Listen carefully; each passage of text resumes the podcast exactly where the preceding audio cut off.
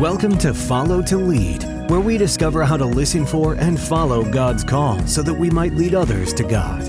Our shared stories of inspiration from religious leaders and those active in the educational ministry of the church can help you know better how God is calling you and the role passionate Catholic education plays in spreading His message of faith, hope, and love. Now, please welcome the hosts of Follow to Lead, Father Randy Sly and Kyle Pietrantonio. Welcome to Follow to Lead, a monthly journey into the world of Catholic education, exploring what it means to follow God in order to lead others to Him. This is our very first program uh, of many, I hope. Uh, I'm Kyle Pietrantonio, your co host. And I'm Father Randy Sly, and we would like to begin uh, each program with prayer. So let us pray. In the name of the Father, and of the Son, and of the Holy Spirit, amen. Christ the teacher, teach us to listen. Teach us to do the deep listening to the sounds of our soul, waiting to hear your voice calling to us to cast out deeper, to become fishers of men and women, shepherds of souls, to follow your will in order to lead others to the truth, beauty, and goodness only you can offer. Amen. In the name of the Father, and of the Son, and of the Holy Spirit. Amen. Today, uh, we have a very special guest. Uh, he and I go back uh, a long way, um, and we'll look forward to sharing some of, of, of that story uh, when we um, uh, get going. Uh, but Dr. Greg Bottaro is here with us. Dr. Greg is the founder um, and, and executive director Catholic Psych Institute, based up in Connecticut. Dr. Greg, um, we're so glad you could be with us today. as we begin our time together, uh, we always like to start with hearing a little bit about yourself, um, and in particular, why Catholic education uh, has been an important part of, of your, your life. So, Dr. Greg, welcome to the show. Oh, thanks so much. It's awesome to be here. It's awesome to see you again. And uh, yeah, we go way back to high school. And, um, you know, that was a difficult time in my life. We, we went to Catholic high school, and I was, uh, you know, nominally Catholic at that point. And, you know, our faith was important growing up, but um, in in high school, my parents were going through a tough time. They ended up getting a divorce um, my senior year, right before going off to college. And uh, I was I was a little bit upside down for a little while because of that. But I was at Boston College, and as a freshman at Boston College, um, I, I was in philosophy with Dr. Peter Kreeft, and I had a number of courses with him, and uh, he completely changed my life. It was in that environment surrounded by the faith, surrounded by uh, Jesuit priests and and prayer and um, just having the chapel to go to every day and confession to go to uh, frequently as I needed to, and and and Peter Kreeft to unpack the the deep riches of our faith um, through this intellectual formation. And and i just realized that this is what i had been looking for this is what i was longing for and this is where even in my heart uh, as I was wounded in those ways that in in the family life, um, you know, struggles that I had been coming out of, you know, this this was pointing me in that in the direction of real healing, and so it was truth and goodness and beauty, um, like Father opened us up with in prayer, and and all of that came together for me. So um, I, I I owe so much of my own story, journey, foundation to uh, God's grace flowing through that moment in my life through the Catholic education that I had. Sure. Just in following up, I know that uh, you didn't uh, finish at, at BC. You you discerned um, another path in in Catholic higher ed. Can you just share a little bit about about that? Yeah, absolutely. So you know, I I really went deep into the faith at that point and started unpacking so much more of what this meant for life, and I started discerning religious life. And uh, I also realized for where I was at um, you know the the uh, my my my my virtue and moral life was a, a, in a bit of a precarious state.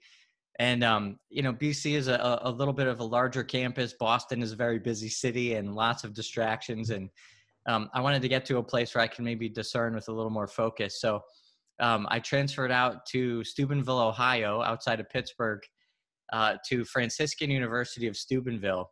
And um, they had a little bit more emphasis on on sort of uh, discernment of religious life and theology and um, I'm, you know, in in in years past, uh, years after, I've gone past back to Boston College, and I've found that there's so much solid faith there too. It definitely would have been something I could have found there at that time, but where I was at in my immaturity, I needed a, a little bit more of a specific and, and more externalized focus on those things. So I transferred to Steubenville.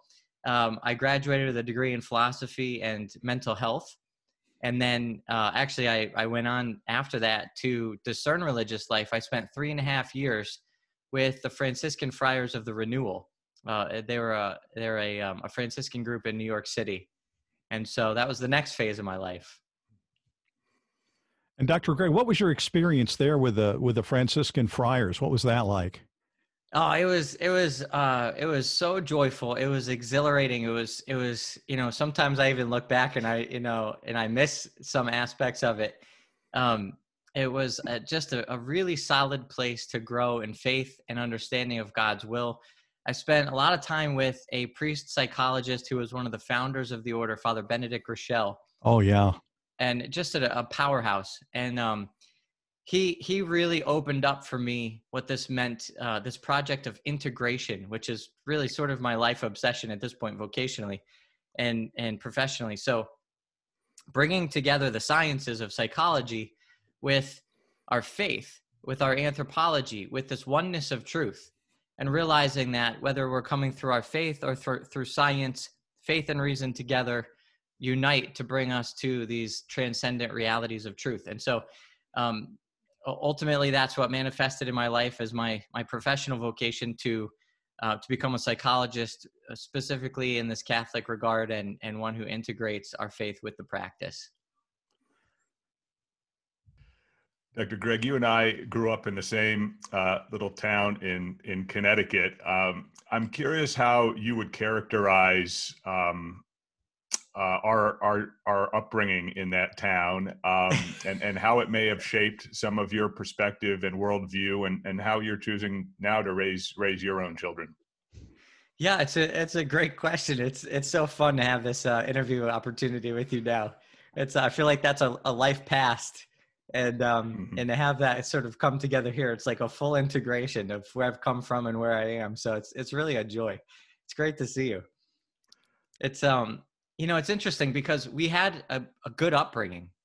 You know, we we were in a good place. You know, good, decent families, and you know, we had the faith, and it's kind of like the, the sort of you know normal sort of upper middle class and and just blue a little blue collar a little white collar a little mix but like fairly healthy and yet i still see and remember so much longing for more still the confusion still the seeking still the you know and then the pain and suffering that comes from like divorce for instance in my family. And what i what i realize is we're all longing for the big picture answers and and we have this desire for it. And like cs lewis says you know if if we find in ourselves this desire for something that can't be satisfied here then the existence of something not here must be real.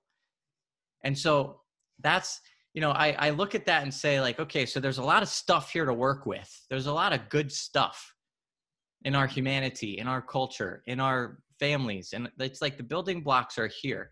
And we just have to we have to bring it to that next level. And that's what the revelation of Christ is so profoundly gifting us is this is is is showing us what that next kingdom is really all about not in a way that diminishes or disregards our humanity. In fact, the opposite. It's the incarnation. He comes into our humanity. And so it's coming out of this community, out of this, out of this experience as being human, that he draws us to that next level. So, you know, I think about it, it's like it's not a disavowal of of everything that I come from. It's it's taking it to the next level. You know, and it becomes very practical. It's like you know, now it's, you know, we're we're heading into um, the Christmas season and we're in Advent now. So it's like family traditions. I remember the trees we used to go cut down as kids and the lights we hung up and everything else. So I still want to do those kind of things. We still have those routines and those traditions and those rituals. But taking it to the next level, you know, to show the real reason why behind these things, to show that we live for a higher purpose and and to place everything in that context i think really safeguards our children and and provides the path forward that continues in that light of of christ's revelation. Well well said uh, very well said. So with your your children today do you see some things that you're able to to do in their lives that you didn't have as a as a child growing up that might make a difference yeah you know i think i think because um my wife and i have a very clear and obvious emphasis and priority in prayer. Our prayer lives are the most important thing our spiritual lives um where we talk about these things a lot more loosely and openly and it's normal dinner time conversation. And you know one thing that's i've been fascinated with and developmentally to watch in our children is they their their minds are so receptive to transcendent ideas mm.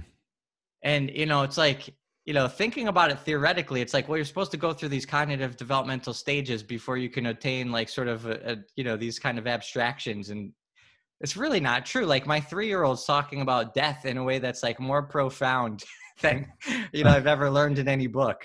Right. You know, right. And, and you know the kids understand these concepts, and you know my my six year old was next door with some neighbors who are a bit sort of I guess agnostic. I'm not really sure, and he was sort of investigating what their faith was, and he's like the the father was saying, yeah, we we grew up Catholic, but you know now we're uh, we go to church sometimes, and so my son he's like so you you sort of believe in jesus a little bit and he's like I, I guess so it just like cuts it down to the core mm-hmm. you know like these basic but most profound concepts. So i think because we are, are have such facility with those concepts and conversations and then we just raise our children in that atmosphere they can absorb so much of it even in some ways beyond what we're even saying.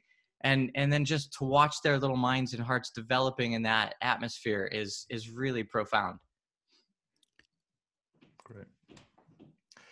Uh, dr greg tell us a little bit more about uh, your your discernment uh, going into the franciscan friars renewal uh, kind of unpack that a bit for us and, and then toward the tail end of of your time uh, um, in that ministry and with that order kind of how you discerned that next chapter.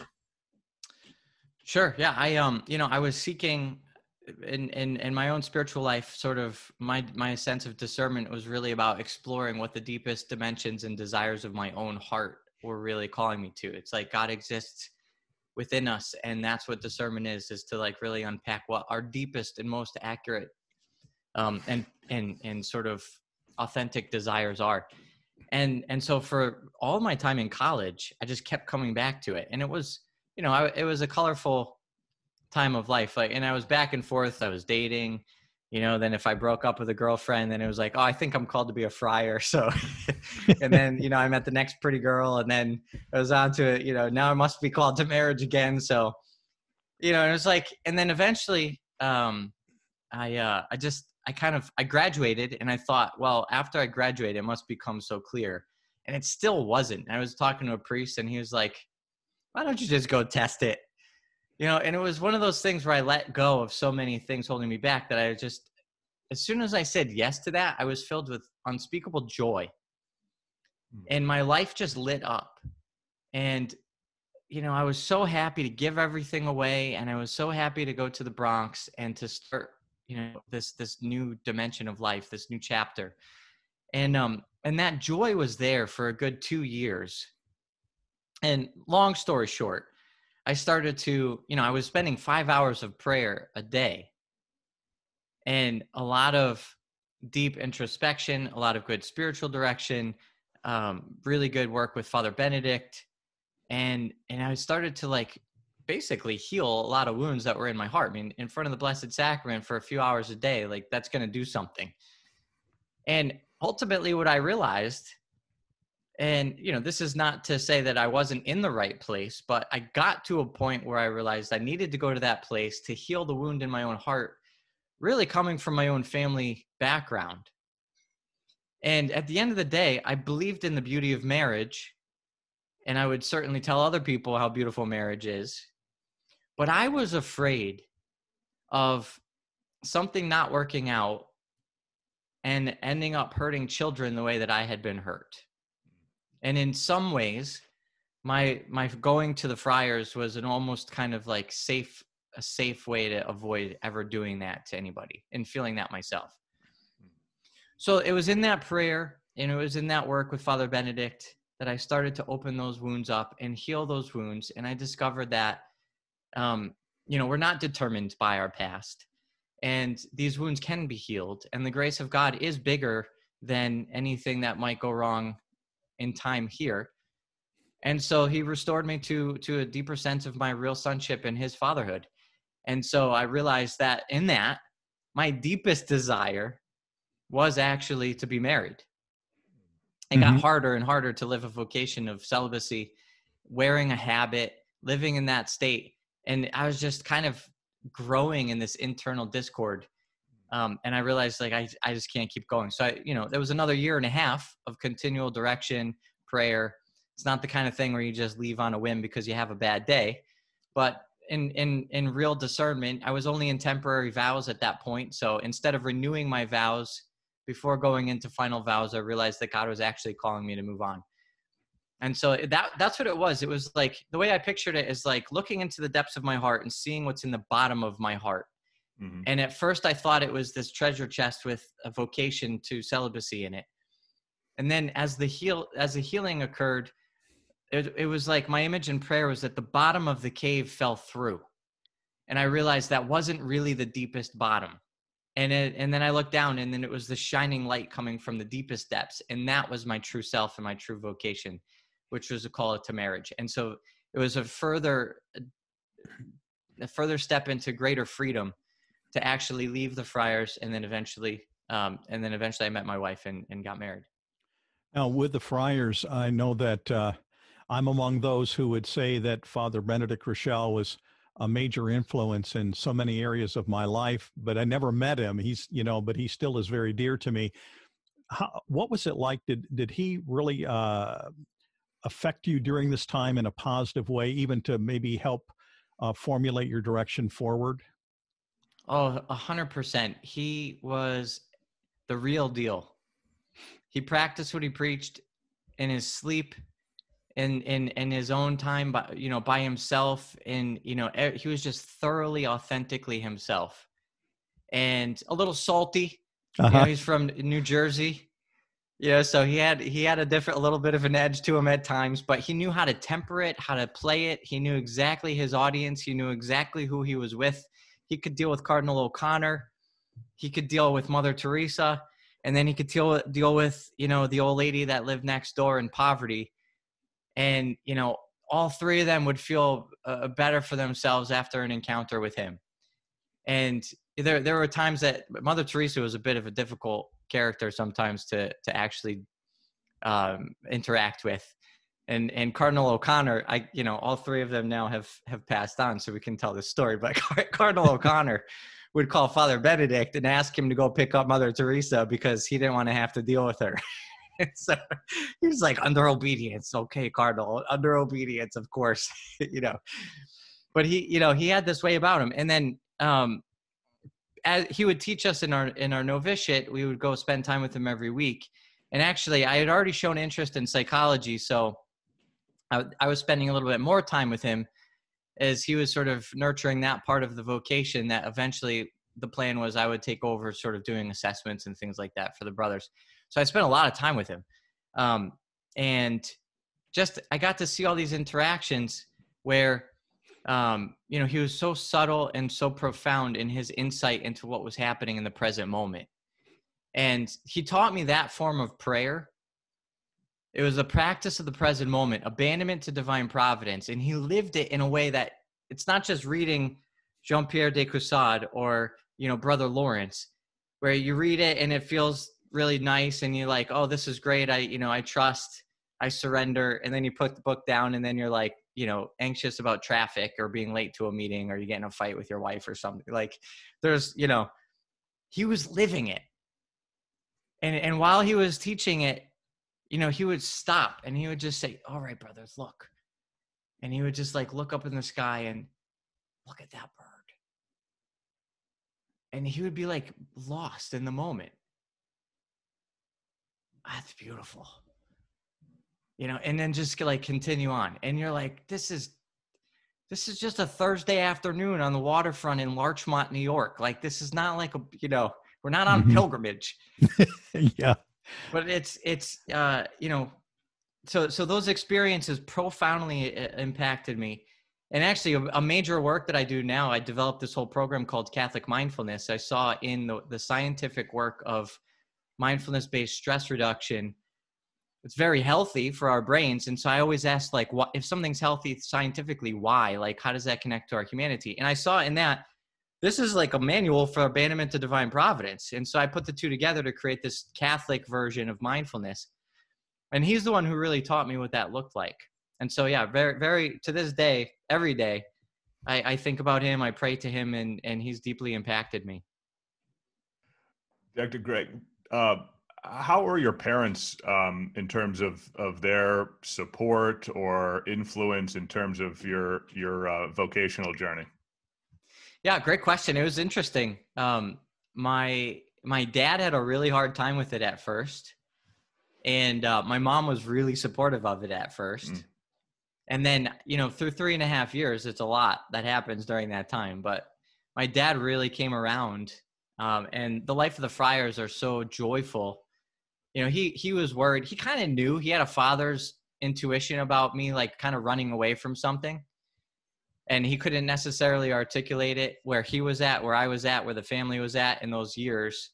It, it was you know it was more painful um, and it was tough to sort of articulate it that way but and i think he was worried that i was running away from something i wouldn't actually be healthy and happy.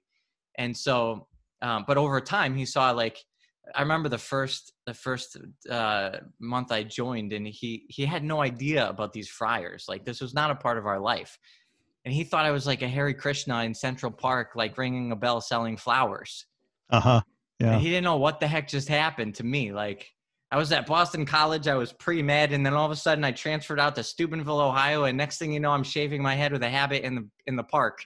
You know, like he doesn't. He's like I don't know. He's a little concerned.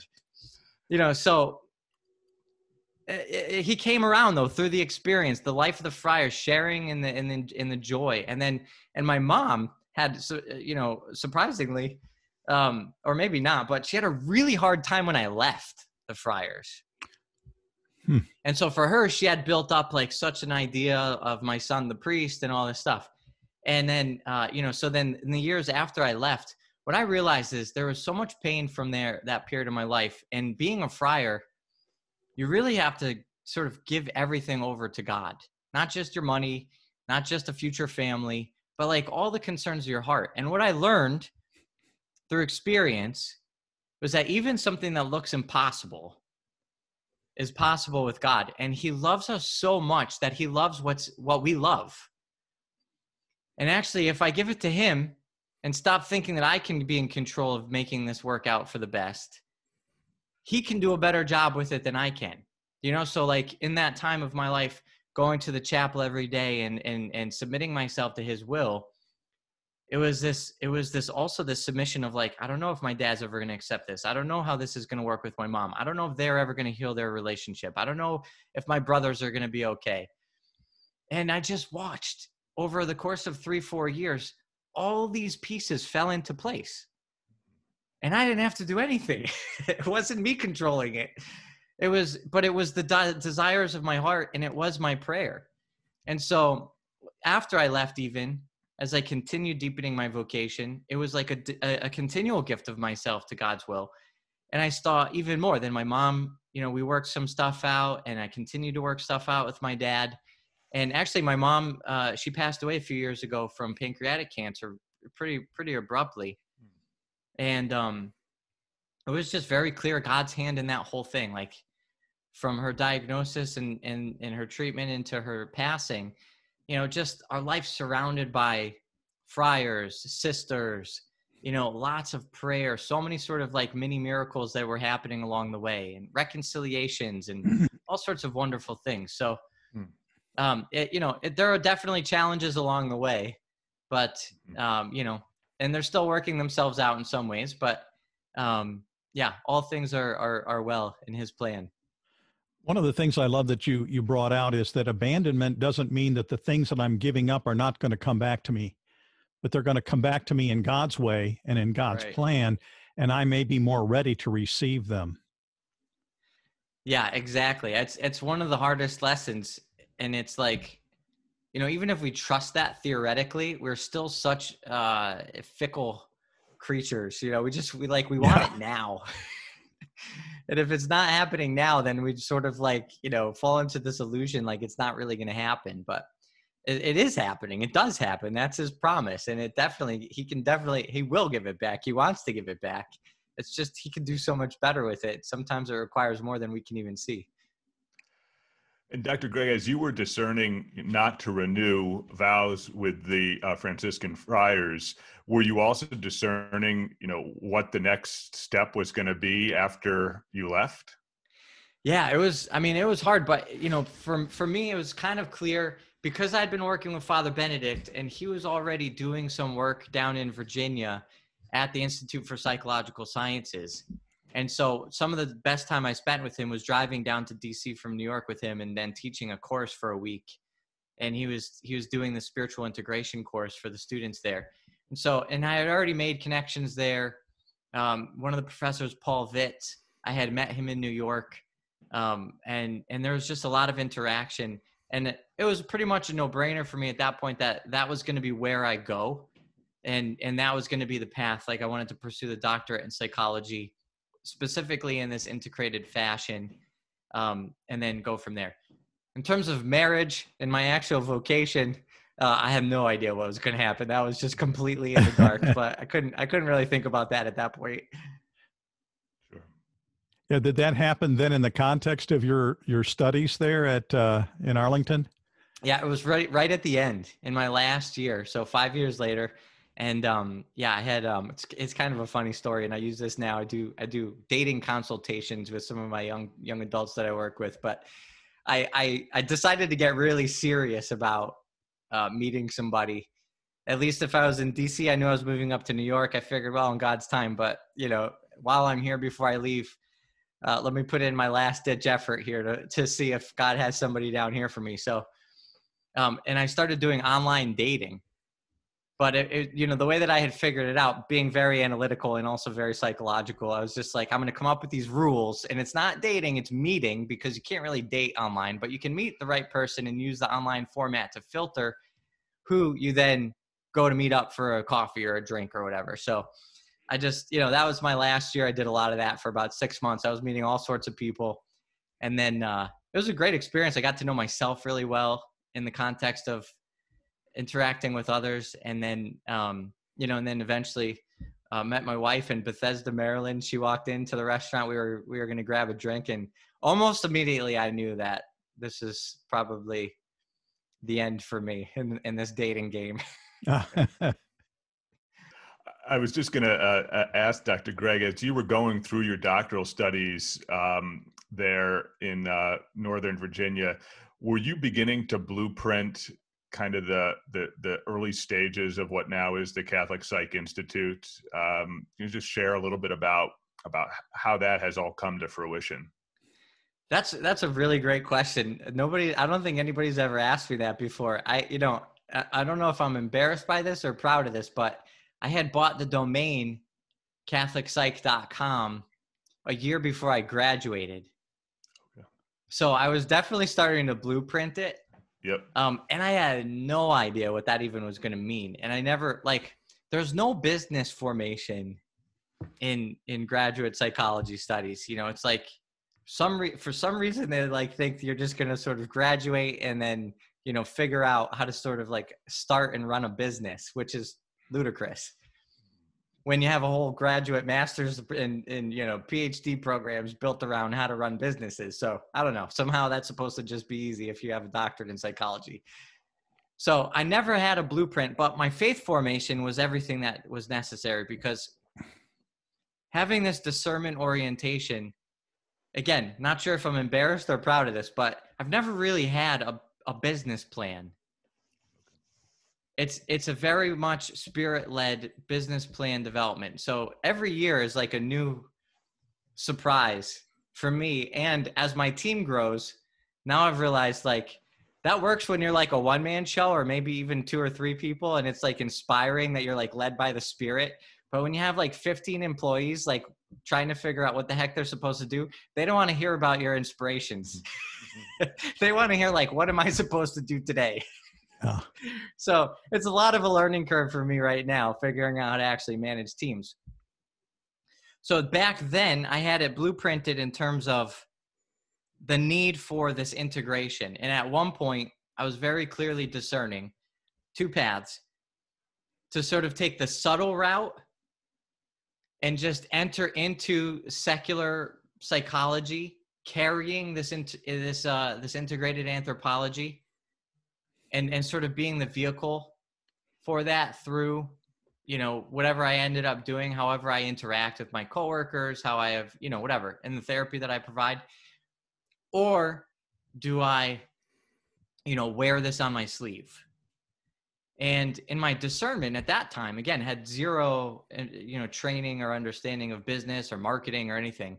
I thought i was taking a really big hit in realizing number one i was a franciscan friar like i literally wore my faith on my sleeve and shaving my head and growing a beard and putting a habit on so like that's my personality i really can't just be subtle about this and then i just felt the holy spirit telling me like just call it what it is and I thought that that meant like I'm going to be attacked. I'm going to be, you know, pr- pretty much disregarded, not taken seriously. But if this is what God is calling me to, this is what I'm going to do.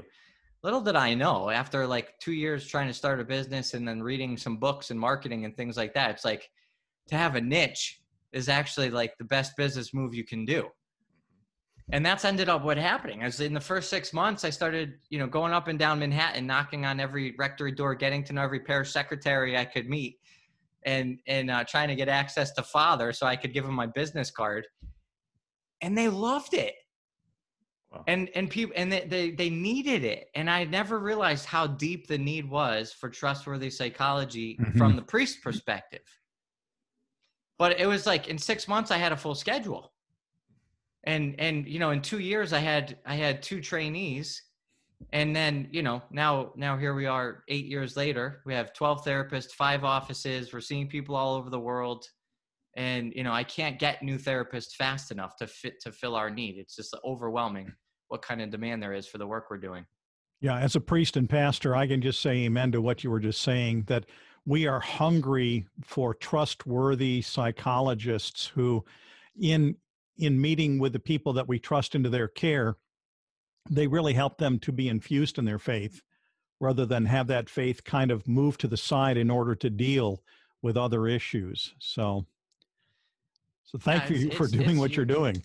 Oh, I, I appreciate that. I appreciate that. And, and my, my heart has been with the church from the beginning. And, and uh, it's constantly, I'm seeking new ways to serve the church, serve priests, we have a lot of services that we offer specifically to priests. And i mean especially now in our in our current sort of environment obviously priests bishops um, there, there's a lot of support necessary. And it's not exactly the most esteemed uh, position to be in unfortunately in many ways. And so yeah we're, we're doing what we can to you know from our angle and and whatever little way that that means to to try to support support the church you know, Dr. Greg, uh, I'm intrigued with the fact that uh, being a psychologist, uh, you not only uh, have like a local practice, but you you touch a lot of people in other countries. And um, I'm guessing there's no doubt uh, in your mind that in the past nine months, that's been the most unique and most challenging time, perhaps in uh, your entire practice.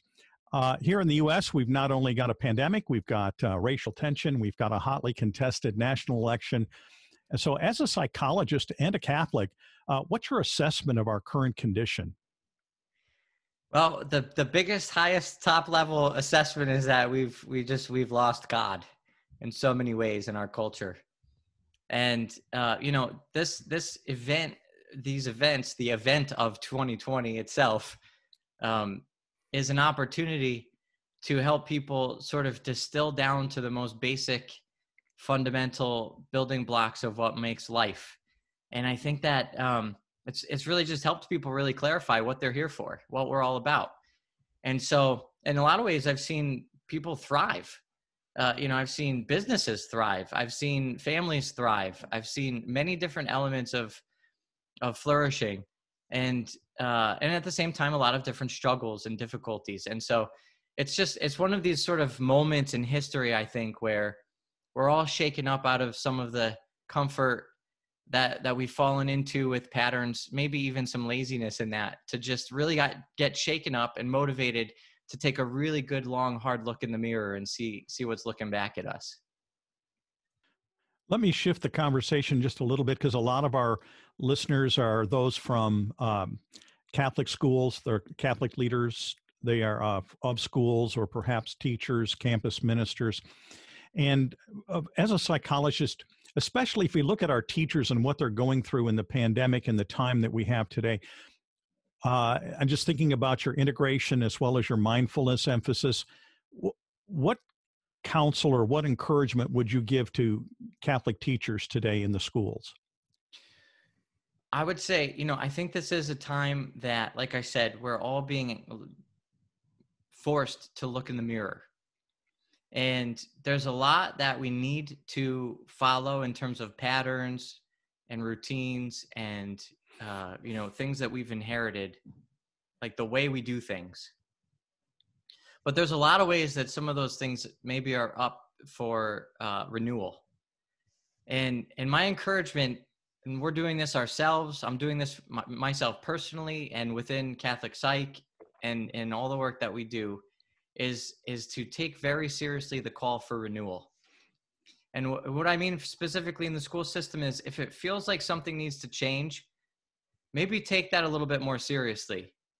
Instead of thinking like, oh, what committee, what administration, what board is going to need to approve this and that. Like everything's up for grabs right now. So grab what you can. And so, you know, we, we've been doing a lot of work with school systems. We developed a K through 12 curriculum for teaching Catholic mindfulness in the Catholic school system. Mm. And one of these areas has been social emotional functioning, social emotional health. Like a lot, the last five years, there's been a certain zeitgeist around we need to encourage this for our children. There's obviously a tremendous amount of mental health deficit that we're seeing in our kids, and it detracts from, uh, you know, the educational program.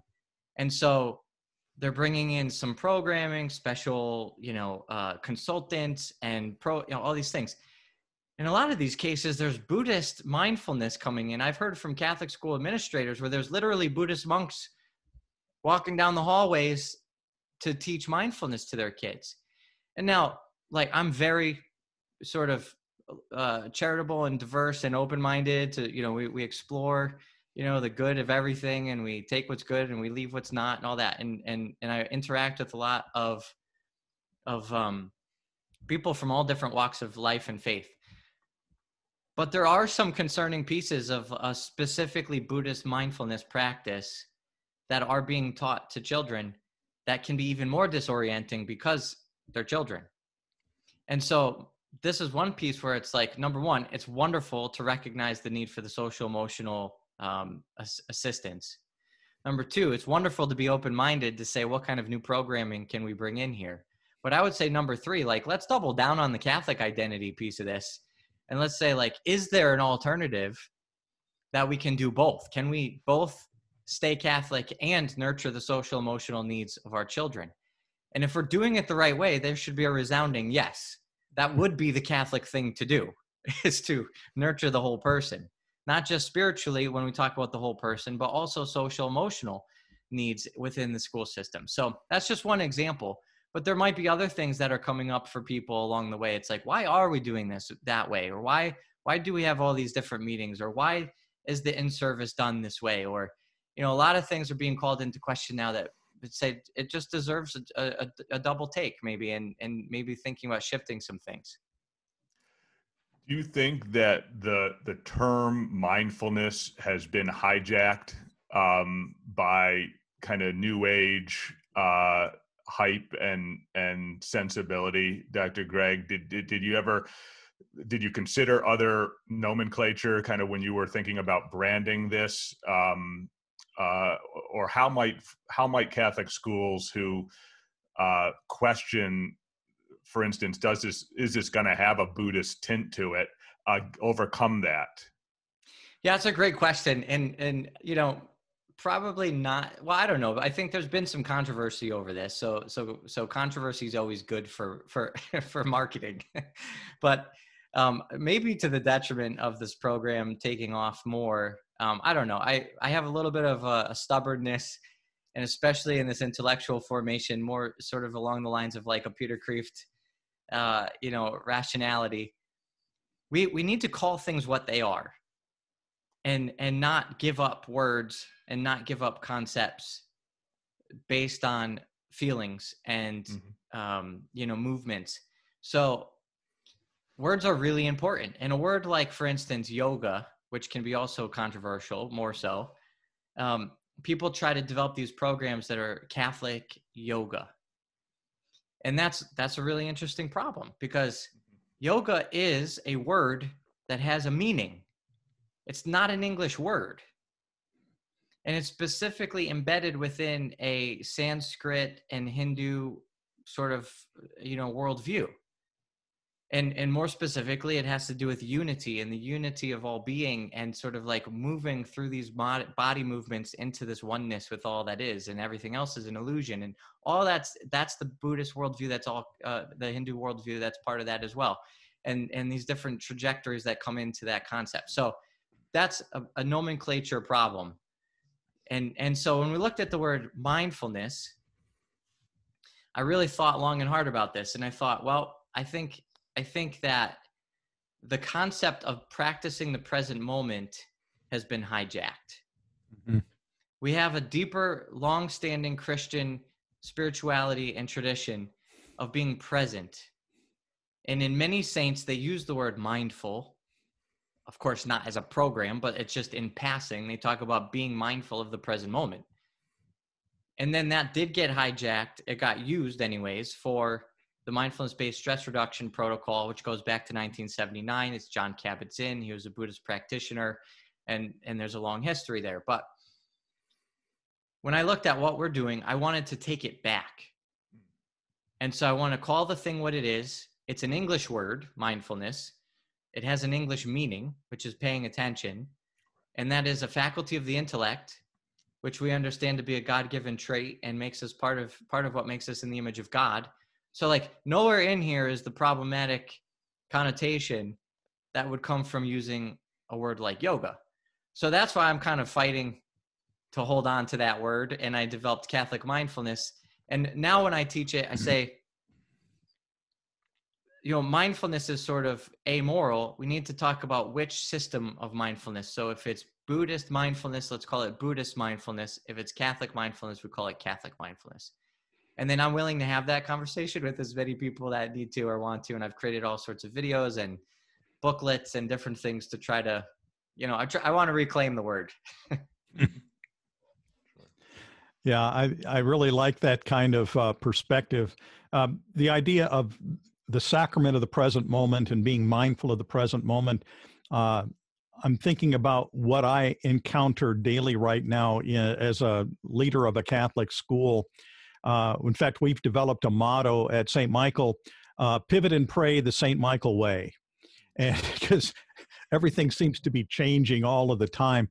And of course, as a whole, as as uh, Catholic schools, we see a, a downward trend in, uh, you know, admissions and attendance and all kinds of things going on.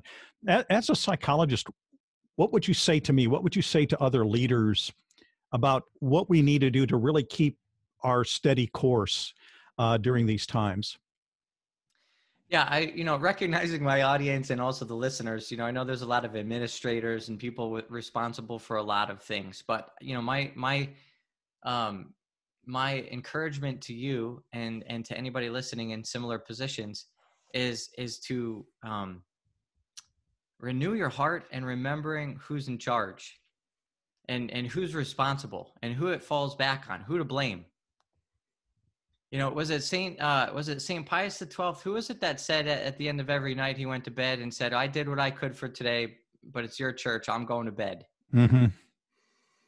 You know, it's like the the more responsibility you have, the bigger the project and the bigger the problems, the the the heavier the responsibility is to put put all of that in its proper place. And I think that you know Martin Seligman is a psychologist who who uh, developed positive psychology, and he talks about flourishing. And one of his five factors of flourishing is to to have an awareness that there is a higher power whose shoulders it all falls on, and it's not yours. Mm-hmm. In order to have resilience in the face of trauma, we need to not believe that it all falls on our shoulders, that we're not carrying the weight of the world and I, think that's part of what this this year has done for us is to like really shake us out of that illusion that we're in control and more so now than ever we can actually take consolation and have hope in that it's like as bad as this looks as bad as it gets even if it gets worse it's not mine to to take full responsibility for i give it up to you god so pivot Amen. and pray the St. Michael way yeah Dr. Greg, uh, thank you. This has been a, a wonderfully enriching uh, conversation. Um, greatly appreciate your time and for what you're doing uh, with the church through Catholic Psych. Um, it's wonderful ministry. Well, thank you so much. It really has been a joy to see you and to be here with you. Yeah, thank you, Dr. Greg. What a what a joy to uh, gain this kind of a fresh perspective. And I think uh, for our listeners and our those that are viewing us, uh, that it, it's really good to kind of take a different view, even of the circumstances in which we find ourselves, and realize that this can be an opportunity uh, for some self awareness. So, thank you. Amen. Absolutely. Thank you, Father. It's great to meet you. And uh, also, thank you to our production interns, John Sampson and Alex Shire, along with our production supervisor, Mr. Jack Alsbach, for producing this podcast. May God bless you. We'd like to thank you for joining us on this episode of Follow to Lead, a production of the Duc in Altum Schools Collaborative. To learn more about finding your own path in your journey of faith, or for more information on what we discussed in today's episode, you are invited to follow us on social media and visit us on the web at diaschools.org. To provide a one time donation or monthly pledge, please visit our website. Your gift will aid us in providing up to date information, additional resources, and other support on how to take Catholic education to a higher level. We look forward to helping you follow God's call to lead others to God right here on Follow to Lead.